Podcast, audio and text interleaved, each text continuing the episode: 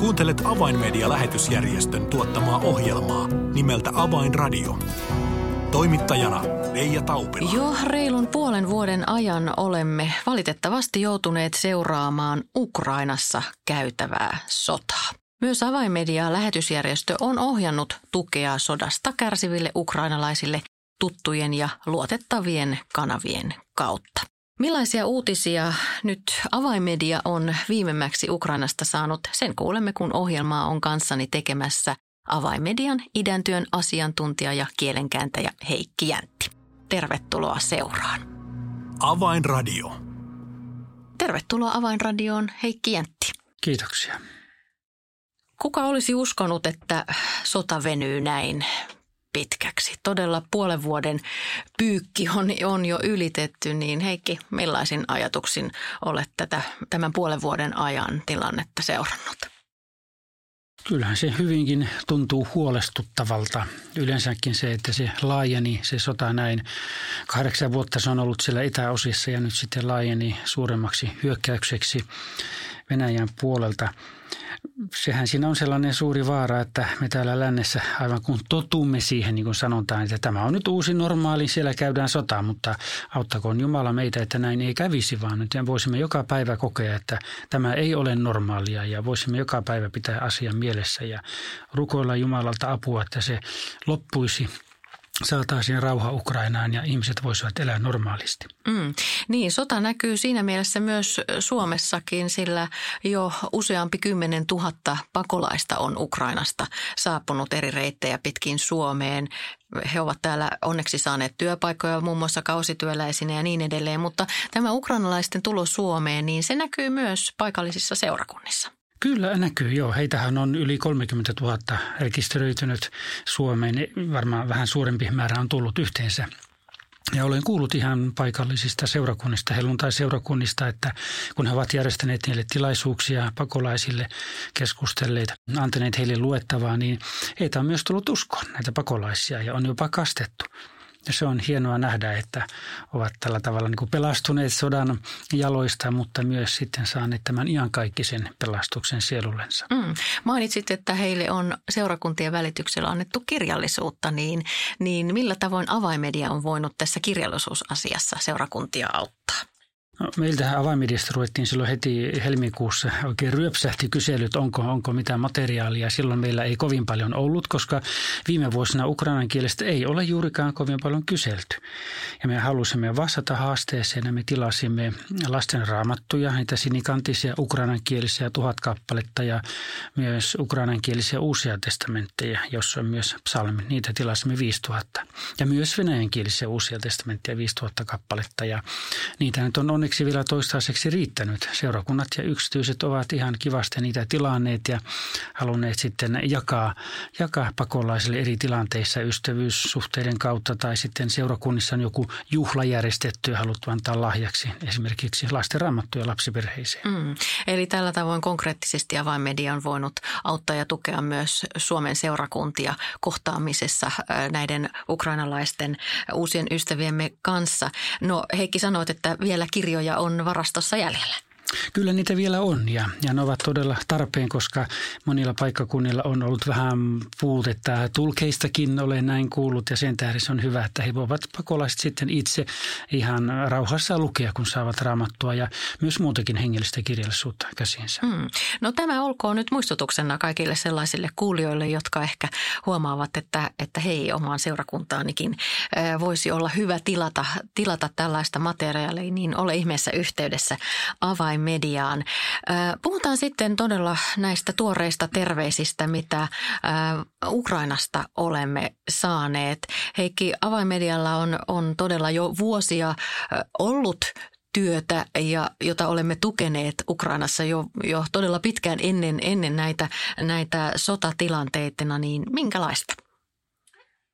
Me olemme olleet mukana Ukrainan helluntaikirkon työssä, olemme tukeneet heidän raam, raamattulähetys, lähetys raamattukoulujaan ja on ollut joitakin kirjaprojekteja. Olemme ukrainan kielellä julkaisseet monia kirjoja, esimerkiksi Raamatun helmiä pyhäkouluoppaan aikanaan ja, ja yhteyksiä meillä on ollut paljon ja nyt olemme sitten totta kai tässä tilanteessa olleet myös helluntaikirkon tukena, kun he siellä maan sisällä eri tavalla auttavat niitä, jotka ovat joutuneet vaikeaan tilanteeseen. Ja meillä on Ukrainassa ollut myös, myös raamattulähetystyötä juutalaisille jo, voiko sanoa, muutaman kymmenen vuotta mm. enemmänkin. Ja sen tähden, kun meillä on siinä työssä hyvin luottamukselliset suhteet, niin olemme myös sitä kanavaa käyttäneet. Olemme senkin kanavan kautta sitten auttaneet maan sisäisiä pakolaisia. Niin, tämä onkin mielenkiintoinen tämä Rovnossa, ää, Länsi-Ukrainassa sijaitsevassa pienessä kaupungissa ää, tehtävä työ. Niin, niin kerro vähän siitä tarkemmin. Mitä, mitä se työ on ennen sotaa ollut?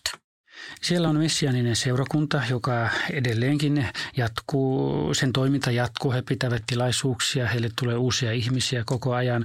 Se on sellainen seurakunta, että vaikka siellä on tullut paljon ihmisiä uskoon, kymmeniä ja kymmeniä tullut uskoon, niin se ei ole juurikaan kasvanut seurakunnan jäsenmäärä, koska kun etuovesta tullaan sisälle seurakuntaan, niin takaovesta sitten tehdään alia, eli muutetaan Israeliin.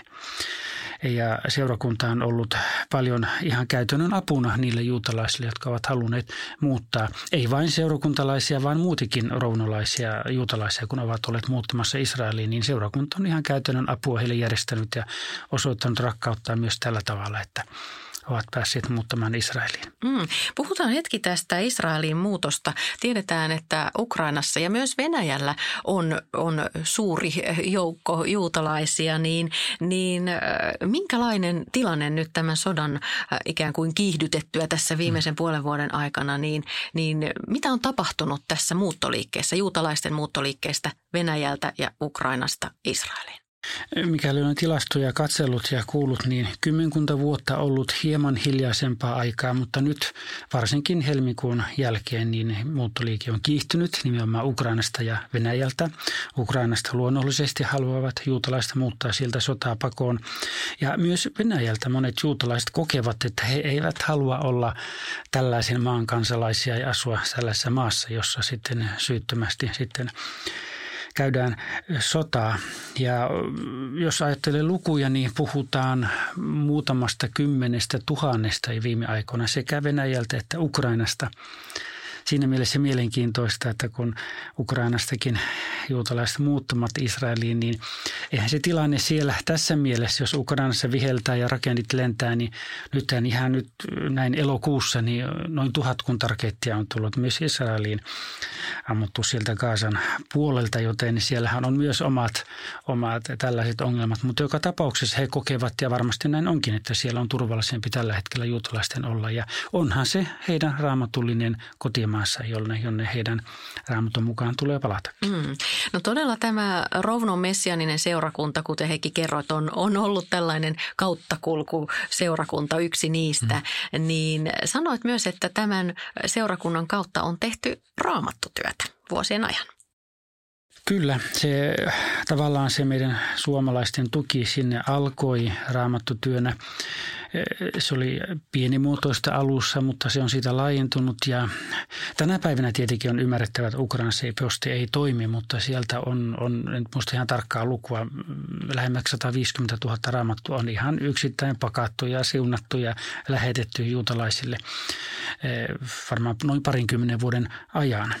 Ja sillä tavalla Jumalan sana on saanut levitä juutalaisten luettavaksi. Viime aikoina niitä on jaettu myös rintamalle ja, ja jonkin verran on mennyt myös vankiloihin, joihin niitä on pyydetty.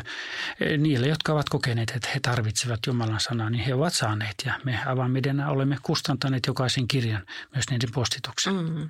Tämä on todella mahtavaa kuulla, että tällainen työmuoto, joka on ikään kuin tasaisena, hiljaisena virtana siellä kulkenut useiden vuosien, vuosikymmenien ajan, niin, niin nyt kun mainitset luvun sata viisikymmentätuhatta, niin, niin yhtäkkiä se ei tunnukaan niin enää niin ikään kuin vähäpätöiseltä tai pieneltä työmuodolta, vaan, vaan sillä on ollut todella laaja siunaus ja erittäin suuri merkitys. Ja, ja, ja kun kerroit että, että tästä Rovnon seurakunnasta, kuinka se on ikään kuin kasvanut, kasvanut ja, ja pysynyt, pysynyt hengissä kaikki nämä vuodet ja työ on siellä saanut jatkua, niin on aivan mahtavaa kuulla, että, että, että työ, työ on näin hedelmällistä. No Heikki, nyt todella tilanne on muuttunut niin, että, että toki juutalaisiakin edelleen he auttavat ja, ja, ja tukevat ja seurakunta toimii siellä, mutta he ovat myös tarttuneet ihan tällaiseen konkreettiseen avustustyöhön. Niin kerrotko tästä? Kyllä, he ovat nähneet, kun Rovnon, joka sijaitsee tosiaan Länsi-Ukrainassa, niin kuin oli puhetta, niin sinne on tullut valtava, valtava pakolaisten tulva ja heitä on pitänyt. Osahan sitten on jatkanut siitä eteenpäin Puolaan ja muualle länsimaihin, mutta monet eivät halua muuttaa Ukrainasta pois. He tulevat maan itäosista Rovnoon ja sinne lähe, muuta, muihin kaupunkeihin, haluavat siellä odottaa sen aikaa, kun tilanne helpottaa ja palata takaisin omalle kotiseudulleen. Mutta monilla, kun he tulevat, heillä ei ole yhtään mitään, jollakin on vain vaatteet päällä, jollakin voi olla matkalaukku mukana, jotakin tavaraa siellä. Heille on pitänyt järjestää asuntoja, mihin pääsevät asumaan, etsiä tyhjiä paikkoja tai väliaikaisesti majoittaa omassa kodissa heitä. Ja heille on pitänyt ostaa ruokaa ja niin kuin kerron vaatteita. Ja, ja hyvin paljon näiden pakolaisten, näitä pakolaisissa on ollut lapsiperheitä. Ihan pieniä lapsia, yhdestä kuukaudesta lähtien pieniä pieniä vauvoja. Niille tarvitaan lasten rattaita. On pitänyt lasten sänkyäkin ostaa ja vaippoja ja näin edelleen. Kaikin puolin ihmisistä pidetään huolta, heille ostetaan elintarvikkeita. Mutta kaiken sen keskellä, kun olen Oresten kanssa jutellut, niin hän kokee, että kaikkein tärkeintä on tietenkin keskustella ihmisten kanssa. Ennen kaikkea aluksi kuunnella heitä, koska heillä on hyvin paljon kerrottavaa. Ja vaikka onhan se vaikeaa kuulema, kuunnella näitä kertomuksia, ne ovat hyvin raskaita tilanteita, joista ihmiset tulevat. He kertovat, kertovat mitä ovat kokeneet, minkälaisia kauheuksia siellä. Ja samalla kun heitä kuuntelee, niin jotkut ovat sellaisia, jotkut sieltä tulleet, että he eivät itse halua sitten kuunnella mitään. He vaan tulevat sieltä vihaisina, syyttävät Jumalaa, miksi näin on tapahtunut, miksi meiltä on kaikki viety, tehty koko ikämme työtä ja olemme hankkineet omaa kotitalon ja auton ja näin edelleen ja kaikki oli hyvin. Nyt meillä ei ole yhtään mitään. Ja, mutta jotkut toiset, vaikka ovat kaiken menettäneet, niin ovat silti toiveikkaita ja pohtivat ja miettivät, että mitenköhän me nyt tästä sitten mennään eteenpäin. Ja, ja siinä samalla, kun tällaisten ihmisten parissa ollaan ja keskustellaan, niin siinä voi sitten tuoda myöskin sen näkökulman, että kyllä Jumala tietää kaiken, että Jumala voi auttaa, olipa tilanne mikä hyvänsä.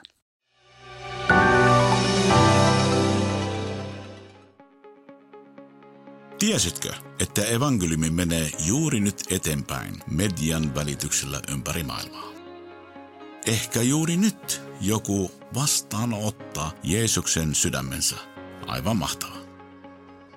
Tue siis työtämme ja lahjoita haluamasi summa MobilePay-sovelluksen kautta numeroon kolme nolla kolme kolme nolla, siis kolme nolla kolme kolme nolla. Kiitos lahjoituksestasi ja siunausta päiväsi.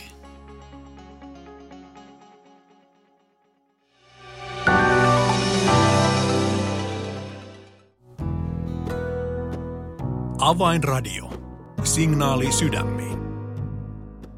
Kuuntelet Avainmedia-lähetysjärjestön tuottamaa ohjelmaa nimeltä Avainradio ja tässä ohjelman alkupuolella olemme jo saaneet idäntyön asiantuntijan ja kielenkääntäjä Heikki Jäntin kanssa keskustella tuoreita kuulumisia Ukrainasta ja vähän kuulla siitä työstä, mitä Avainmedia on jo vuosikymmenien ajan saanut tehdä ja tukea Ukrainassa. Heikki, mainitsit tästä ja kerroit tästä Rovnossa Länsi-Ukrainassa sijaitsevasta messiaanisesta seurakunnasta, joka nyt on, on ryhtynyt käytännössä auttamaan sotaa pakenevia maanmiehien. Mainitsit nimen Orest. Kuka hän on? Orest kuuluu tähän messiaaniseen seurakuntaan. Hän on seurakunnan jäsen. Hänen veljensä on seurakunnan pastori tällä hetkellä. Tullut siihen isänsä äh, niin kuin jalanjälkiä äh, kulkenut siinä. Ja sen tähden Orestilla on, on, hän on itse totta kai ollut pitkään jo uskossa ja hänellä on tällainen rauhallinen suhtautumistapa asioihin. Hän itse pohdiskelee asioita, vaikka on myöntänyt, että Kyllä viime kuukausina on omankin mieleen noussut valtavasti kysymyksiä, joihin ei ole kaikkien tullut vastausta. Mutta siitä huolimatta he kokevat, että, että pystyvät ja ovat pystyneet auttamaan ihmisiä.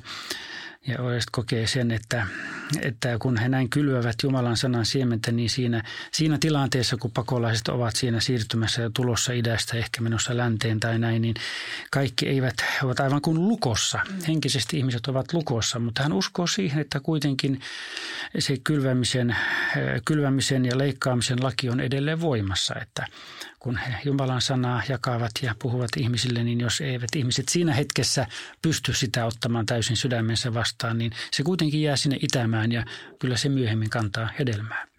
No millaista sitten se arki konkreettisesti nyt Rovnossa tällä hetkellä on? Kuuluvatko, näkyvätkö sotatoimet kaupungissa muuten kuin näinä pakolaisina, tulevina pakolaisina? Niin pakolaisvirtojahan on ollut tosi, että siellä on kaupungin ne valtatiet, mitkä tulevat kaupunkiin ja menevät siitä ohitse, ne ovat olleet täynnä näiden pakolaisten autoja, välillä aina tullut isoja aaltoja.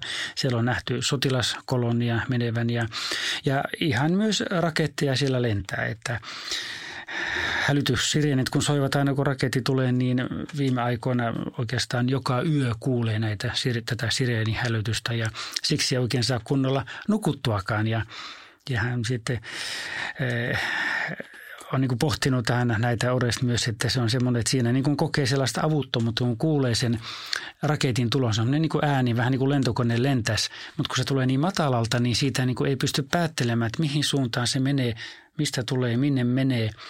Ja siinä ei monta sekuntia ole sitten aikaa, kun sitten kuuluu räjähdys. Ja ei välttämättä enää siinä vaiheessa ehdi, eikä ehdikään juoksemaan minnekään suojaan silloin, kun se jo tulee. Että olisi pitänyt lähteä heti sireenin alkaessa, mutta monet ihmiset eivät enää välitä sireenien äänistä. Että hän sanoo, kun hän ikkunastaan katsoo kadulle, niin jos alkuaikuna ihmiset jos kun muurahaiset siellä äkkiä jonnekin piiloon, kun sireeni soi, niin nyt eivät monet sillä tavalla välitä. Ihmiset ovat niin kuin turtuneet siihen. Ja se on mielenkiintoista, kuinka siellä varsinkin itäosissakin ovat ihmiset kertoneet siitä, kuinka monet, varsinkin vanhempi, vanhemmat ihmiset, niin he eivät lähde, vaikka on kehotettu, lähtekää nyt täältä, että nyt on vaarallista, tänne tulee kohta rintama lähestyy. He kokevat, että jos meidän aikamme on kuolla, niin tapahtuuko se sitten täällä omassa kodissa, me emme halua lähteä minnekään, että, että eri tavoin ihmiset suhtautuvat näihin tilanteisiin. Ehkä nuoremmat perheet, lapsiperheet sitten herkemmin lähtevät kuitenkin, koska on, halutaan ajatella lasten tulevaisuutta. Aivan. No Rovno sijaitsee noin reilun kolmensadan kilometrin päässä Kiovasta ja, ja, ja itse Rovnoon ei ole vielä, vielä näitä iskuja onneksi osunut, mutta, mutta millä tavoin Orest ja hänen, hänen muut toverinsa, jotka tätä auttamistyötä tekevät, niin millä tavoin he ovat havainnoineet, että millä tavoin tämä Kiovan ympäristö on esimerkiksi muuttunut? Korjaan tuota sen verran muuten, että kyllä Rovnonkin on tullut. On selkäräjähdyksiä ollut, sieltä on pyritty tuhoamaan infrastruktuuria, polttoainevarastoja ja tällaisia. Sellaisia on pommitettu. Kyllä, kyllä on tullut sinnekin ihan pommeja ja on räjähtänyt. Ja he ovat huomanneet, että totta kai nyt se itäpuoli rupeaa jossakin määrin autioitumaan, kun he ovat käyneet niillä paikkakunnilla, jossa on tuttuja paikkoja Kiovassa ja esikaupungeissa, jossa on ollut hyvinkin vilkasta. Silloin rakennettu koko ajan ja ihmisiä paljon, lapset kulkevat kadulla ja näin edelleen, niin nyt siellä on aika autiota niillä paikkakunnilla, joista ihmiset ovat lähteneet. lähteneet. Joillekin paikkakunnille on jo ruvettu palaamaan hiljalleen takaisin, mutta, mutta monillahan on kotitalo, oli kerrostalo tai oma kotitalo, niin ne ovat nyt siinä kunnossa, että ei, niihin ei voi muuttaa asumaan, mm. mutta osa on pystynyt palaamaan, mutta, mutta kyllä se autiolta tuntuu, kun ei enää ihmisiä siellä ole. Yksi asia, minkä mainitsit Heikki tässä ohjelman alkupuolella, oli se, että, että Avainmedia on myös aikaisemmin saanut tukea Ukrainan helluntai-liikettä, helluntai-kirkkoa heidän järjestämissään raamattuja lähetyskouluissa. Nyt luonnollisestikaan tällaisia raamattuja lähetyskouluja ei olla voitu järjestää, mutta jotain on tullut niiden tilalle. Mitä? Niin on mielenkiintoista tosiaankin, että ne lähetysraamattukoulut, joita on joka syksy tai loppukesään järjestetty, niin niiden kurssilaista, kun ovat valmistuneet, niin hyvin su- suurikin osa on lähtenyt juuri itään, eli Venäjälle tekemään evankeliumityötä. Mm. Ja siellähän on, on valtavasti satoja, varmaan tuhansia näiden vuosien mittaan Neuvostoliiton romahtamisen jälkeen. Sinne on mennyt Ukrainasta lähetystyöntekijöitä ja ovat perustaneet paljon seurakuntia. Ja tällä hetkellä sitten lähetysraamattukoulua tänä vuonna ei näytä tulevan, mutta Ukrainan helluntaikirkko kokee, että nyt on tarpeen järjestää koulutusta uskoville, jotta he voisivat auttaa pakolaisia, koska pakolaiset ovat monet hyvin traumatisoituneita, kokeneet monenlaisia vaikeita asioita ja siinä tarvitaan ihan, ihan myöskin tämmöistä ammatti, tavallaan voisi sanoa melkein niin kuin ammattiapua ja sen tähden mm-hmm. näitä uskovia koulutetaan, niitä, jotka haluavat olla mukana auttamassa ja heille järjestetään erityinen kurssi, jossa käydään läpi, läpi sitä, millä tavalla voidaan auttaa vaikeasta tilanteesta tulevaa ihmistä.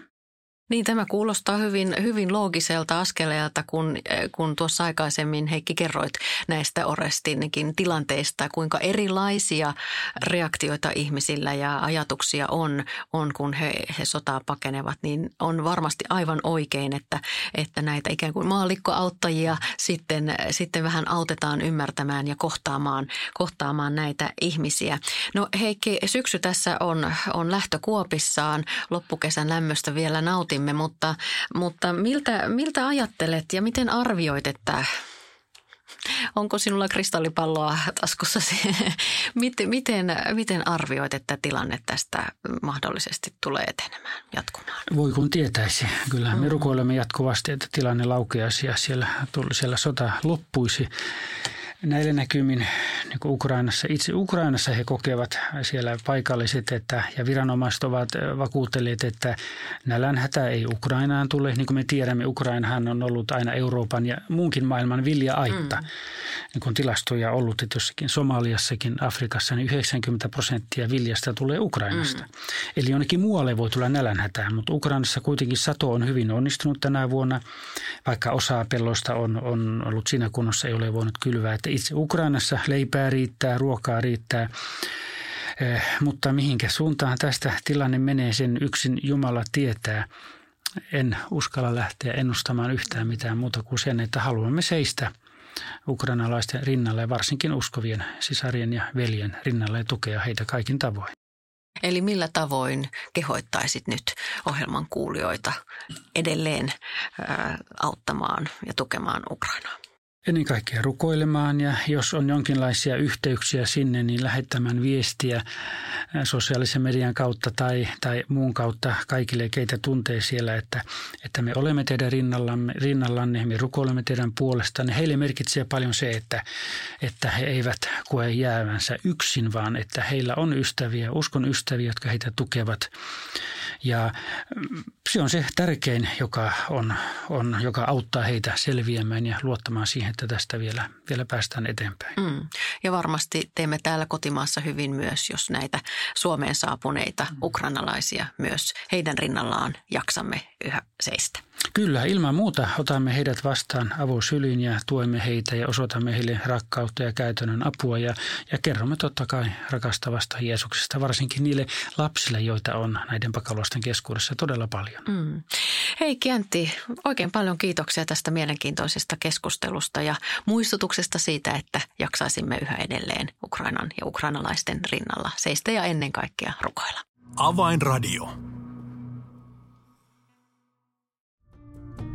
Tilaa ilmainen Avainmedia-lehti soittamalla numeroon nolla kaksi nolla seitsemän neljä yksi neljä viisi kolme nolla tai lähetä yhteystietosi osoitteeseen info at avainmedia piste org.